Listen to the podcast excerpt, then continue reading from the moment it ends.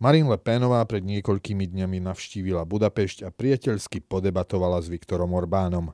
Väčšina médií to odbila ako ďalšie stretnutie európskych extrémistov, no aj nad Dunajom sa zvádza boj o to, kto sa možno stane budúcim francúzskym prezidentom. Na boj proti zákonu o pomoci tehotným ženám si liberálna SAS povolala kohorty medicínskych odborníkov, ktorí zdieľajú jej názor na potraty. Na vykonávanie potratov však existujú aj iné odborné názory, hoci sú v mediálnej menšine. Postoj v uplynulých dňoch priniesol 2 rozhovory, ktoré dokazujú, že existujú aj pro-life odborníci. Pápež František je najsexistickejším mužom sveta, tvrdia nemecké feministky. Dôvodom je podľa nich to, že katolícka cirkev nesvetí ženy za kňažky, odmieta akceptovať potraty a nechce propagovať antikoncepciu. Namiesto toho ženy vraj týra apelom na sexuálnu zdržanlivosť. V texte týždňa píše Ondřej Šmigol z českého Echo 24 o britskej homosexuálnej lobistickej organizácii Stonewall, ktorá na presadenie svojich požiadaviek používa korupčné praktiky v súkromnom aj vo verejnom sektore. Vo videu týždňa nájdete súhrn debát o slobode prejavu od Prager University. Sloboda prejaviť svoj názor čelí čoraz väčšiemu tlaku, je pritom nevyhnutným predpokladom všetkých ostatných politických práv a slobôd. Moje meno je Erik Potocký a aj dnes som pre vás pripravil svoju pravidelnú rubriku Konzervatívny výber aj vo forme podcastu.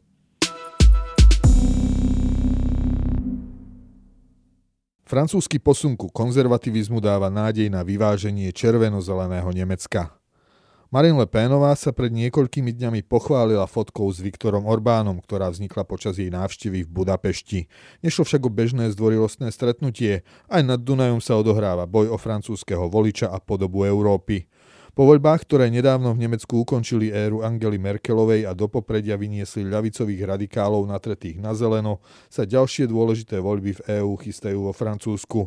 Francúzi budú v apríli budúceho roka voliť prezidenta, no zaujímavé je, že hlavné trendy sú tam presne opačné ako v Nemecku.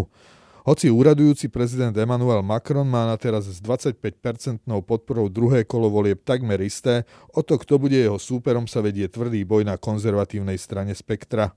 Traja súperi o druhé kolo, Marine Le Penová, Éric Zemmour a Xavier Bertrand, sa v prieskumoch umiestňujú pomerne tesne vedľa seba, medzi 14 a 18%, a za nimi sa tlačia ďalší možní kandidáti, ktorí sa snažia aspoň formálne prilepiť na konzervatívnu vlnu. Okrem toho, čo ich spája, majú aj viacero odlišností. Marine Le Penová predstavuje skôr socialistický konzervativizmus a oslovuje najmä chudobnejších ľudí z vidieka. Éric Zemmour, známy francúzsky komentátor a eseista, je skôr populárny medzi mestskými konzervatívcami, inteligenciou, podnikateľmi, živnostníkmi a vysokopostavenými úradníkmi. Xavier Bertrand reprezentuje tzv. Umiernených konzervatívcov. Nie je však úplne bez šancí. V ostatných regionálnych voľbách porazil kandidátov Le Penovej národného združenia. Ako minister za vlád Jacquesa Chiraca a Emmanuela Macrona bol v parížskych kruhoch vysmievaný ako nevzdelaný vidiečan a práve na kritike elít stavia svoju kampaň. Hlavný súboj sa však zatiaľ vedie medzi Le Penovou a Zemmourom, ktorý však ešte ani oficiálne kandidatúru neohlásil. Počas septembra totiž Zemmour nazbieral v prieskumoch verejnej mienky 7% bodov a v deklarovanej podpore sa už takmer dotiahol na Le Penovú, ktorá zhruba rovnaké percento stratila. Marine Le Penová, ktorá sa dlhodobo snažila dostať svoju stranu z okraja politickej scény, kde bola začias jej otca Jean-Marie Le Pena, preto ju premenovala z Národného frontu na Národné združenie, sa dnes snaží byť hlasom všetkých konzervatívnych Francúzov a preto voči Zemmourovi vyrazila do protiútoku. Zemmour, syn alžírskych židov, je známy svojim odporom voči globalizmu, islamizmu a migrácii. Za svoje výroky bol niekoľkokrát vyšetrovaný, 2-krát dokonca odsúdený. Francúzske médiá o ňom píšu ako o človeku, ktorý otvorene hovorí názory, aké má väčšina Francúzov, no mnohí sa ich boja verejne povedať. Le Penová tento jeho radikalizmus kritizuje, zároveň ho obvinuje z prílišného ekonomického liberalizmu a Zemmoura sa snaží naháňať aj cez obrazy zo strednej Európy. Konzervatívny prúd francúzskej politiky totiž hľadá prirodzených spojencov aj v našich končinách a zapáčiť sa vlastným voličom snaží aj cez fotku s Orbánom, ktorý je v euroskeptických francúzskych kruhoch inšpiratívnou postavou odporu voči bruselskej mašinérii. Zemmour vystúpil na budapeštianskom demografickom samite, Le Penová sa s maďarským premiérom stretla v minulých dňoch. Kto sa dostane do druhého kola francúzskych prezidentských volieb v tejto chvíli nie je vôbec isté. Nakoniec nemusí sa to podariť ani Macronovi. Z množstva autenticky či marketingovo konzervatívnych kandidátov je však zreteľný francúzsky posun smerom doprava. A to je pri pohľade na červeno-zelené Nemecko vlastne dobrou správou. Odborníci proti potratom. Debata okolo zákona o pomoci tehotným ženám tento týždeň mierne ustala. Akýsi dočasný pokoj pred rozhodujúcim druhým čítaním, ktoré príde v parlamente na rad pravdepodobne uprostred budúceho týždňa. Liberálna SAS si na svoju stranu barikády nazháňala aj odborné hlasy, ktoré presadzujú uvoľnenie potratovej politiky, potratovú tabletku či úplné zrušenie čakacej lehoty. Pod ich otvorený list sa podpísalo 170 zdravotníkov, hoci len menšia časť z nich sú gynekológovia. Gynekológovia a pôrodníci, ktorí majú na výkon potratov iný názor, sú v mediálnej menšine, hoci v realite ide minimálne o rovnako početnú skupinu. Mnohí sa však boja verejne vystúpiť, aby nečelili šikane na pracovisku či mediálnemu zosmiešňovaniu. Zopár sa ich však našlo a pre postoj svoje pozície formulovali úplne jasne.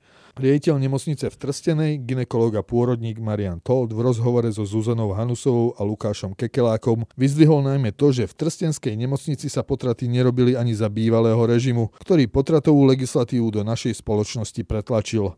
Nemocnica na Hornej Orave sa dokonca stala akousi oázou pre tých, ktorí potraty robiť nechceli. Lekárov, ktorých režim z iných nemocníc vyhadzoval aj preto, že boli veriaci a nezapreli, v Trstenej s radosťou privítali. Marián Tóth okrem iného hovorí, citujem, ja som prisahal, že budem ľuďom pomáhať chrániť ich zdravie a životy, ale nech mi nikto nevraví, že za to, že nebudem robiť potraty, neposkytujem zdravotnú starostlivosť. To je čistý blúd. Tehotnej žene nič nie je, je zdravá. Tehotenstvo nie je choroba. Koniec citátu. To, že je na Slovensku mlčiaca väčšina gynekológov, ktorá potraty jednoducho nerobí, dokladá podľa neho aj to, že značná časť verejných nemocníc tento zákrok ženám neponúka. S bratislavskou gynekologičkou Magdou Gerovou sa rozprávala Zuzana Hanusová. Magda Gerová pôsobila v Bratislavskej univerzitnej nemocnici, na rozdiel od Mariána Tótha teda v omnoho sekulárnejšom prostredí veľkého mesta. Hoci kolegovia jej výhradu vo svedomí formálne rešpektovali, zažila aj niekoľko nepríjemných situácií. Po 5 rokoch v nemocnici nakoniec odišla do ambulantnej praxe, hoci odmietanie potratov nebola jej hlavná motivácia. Magda Gerová hovorí, citujem, z hľadiska biológie sa všetci zhodneme, že nový život vzniká počatím. To je predsa učenie biológie už na základnej škole. To, kedy sa ľudský zárodok stáva plnohodnotnou osobou so všetkými právami, je vecou filozoficko-právnej debaty. 12. týždeň je vec spoločenského konsenzu na Slovensku. Nemá žiadnu oporu v medicíne, pretože žiaden iný pevný a jednoznačný bod vývoja medzi počatím a pôrodom nie je. Koniec citátu. Reaguje aj na častú výhradu, že ak lekár nechce robiť potraty, nemal si vyberať gynekológiu. Magda Gerová vníma aj to, že do gynekologicko-pôrodníckeho odboru prichádza čoraz viac mladých medikov, ktorí potraty robiť nechcú. Poslaním lekára je liečiť. Gynekológ sa venuje špecificky ženským zdravotným problémom a pôrodník má ženám pomáhať privádzať na svet deti. Výkon potratu na požiadanie ani jedno z týchto kritérií nesplňa. František sexista. Nemecký feministický časopis Emma označil pápeža Františka za najsexistickejšieho muža tohto roka. Feministický extrémizmus zvykne vyprodukovať všelijaké podivné konštrukcie, no pápeža kritizuje v tomto prípade z pozície úplne nepatričnej. Vo svojom zdôvodnení ho označuje za temnú hlavu celosvetového patriarchátu a apartheidu, len preto, že v katolíckej cirkvi nie sú ženy svetené za kňažky. Úlohou žien je podľa feministiek len drhnúť podlahy v kostoloch. Ako by už od skorého stredoveku neexistovali v cirkvi ženské rehole, ktoré nielen zabezpečovali ženám vzdelanie, boli zároveň aj samostatne hospodariacimi jednotkami, v ktorých manažerské pozície zastávali výlučne ženy. Ďalšou feministickou výčitkou je, že František chráni páchateľov sexuálneho zneužívania. Pritom to bol práve on, nadväzujúc na svojho predchodcu Benedikta XVI, ktorí prijali nové pravidlá vyšetrovania týchto zločinov a spolupráce so sekulárnymi justičnými orgánmi. František je vraj tiež sexista preto, že nezmenil postoj cirkvi k potratom a označuje ich za nájomnú vraždu. Potrat by podľa feministiek už ani pre katolíkov nemal byť zabitím nenarodeného dieťaťa, ale službou pre ženy, ktorá je im teraz upieraná.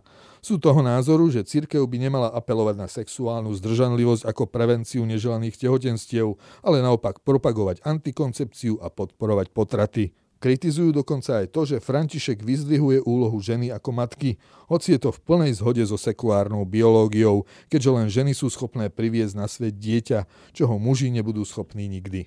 Ľavicové prúdy možno čakali, že František bude tzv. Reformným pápežom, ktorý znútra zničí ich odvekého nepriateľa, teda cirkev.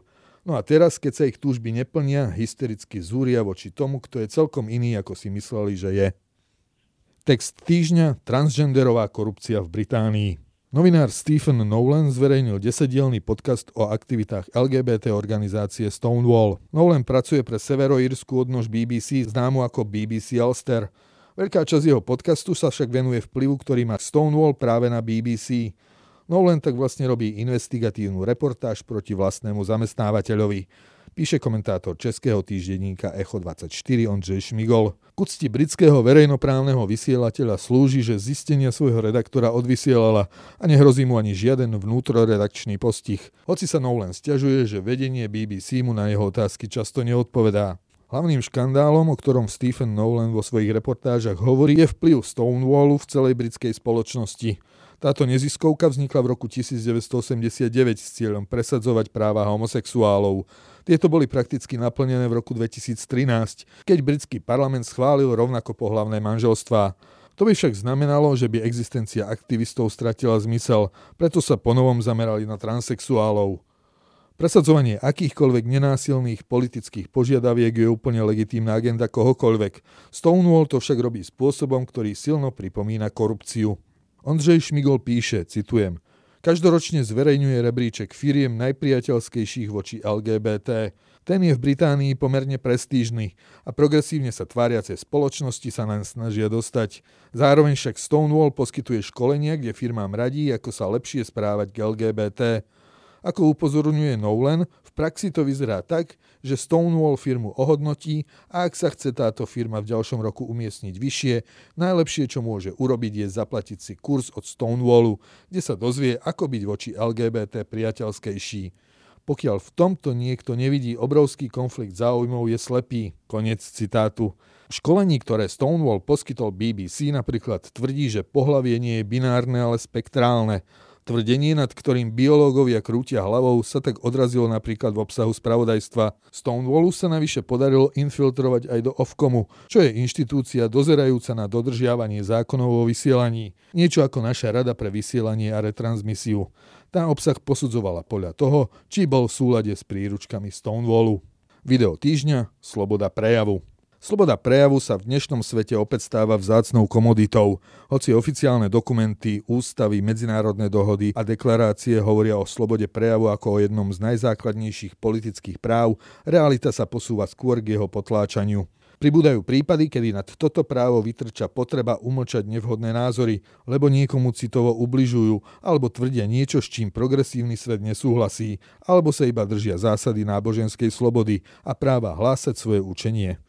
Sloboda prejavu na rozdiel od ideológie hate speechu nevyžaduje súhlas. To, že necháme nejaký názor zaznieť, neznamená, že ho takisto zdieľame. Práve naopak, slobodná diskusia je podmienkou všetkých ostatných politických práv a slobôd. YouTubeový kanál Prager University prináša sériu videí, ktoré sa slobode prejavu venujú vo všetkých jej odtieňoch. Toľko z rubriky Konzervatívny výber pre tento týždeň. Odkazy na citované zdroje nájdete v texte zverejnenom na www.postoj.sk. Moje meno je Erik Potocký a ďakujem, že ste ma počúvali.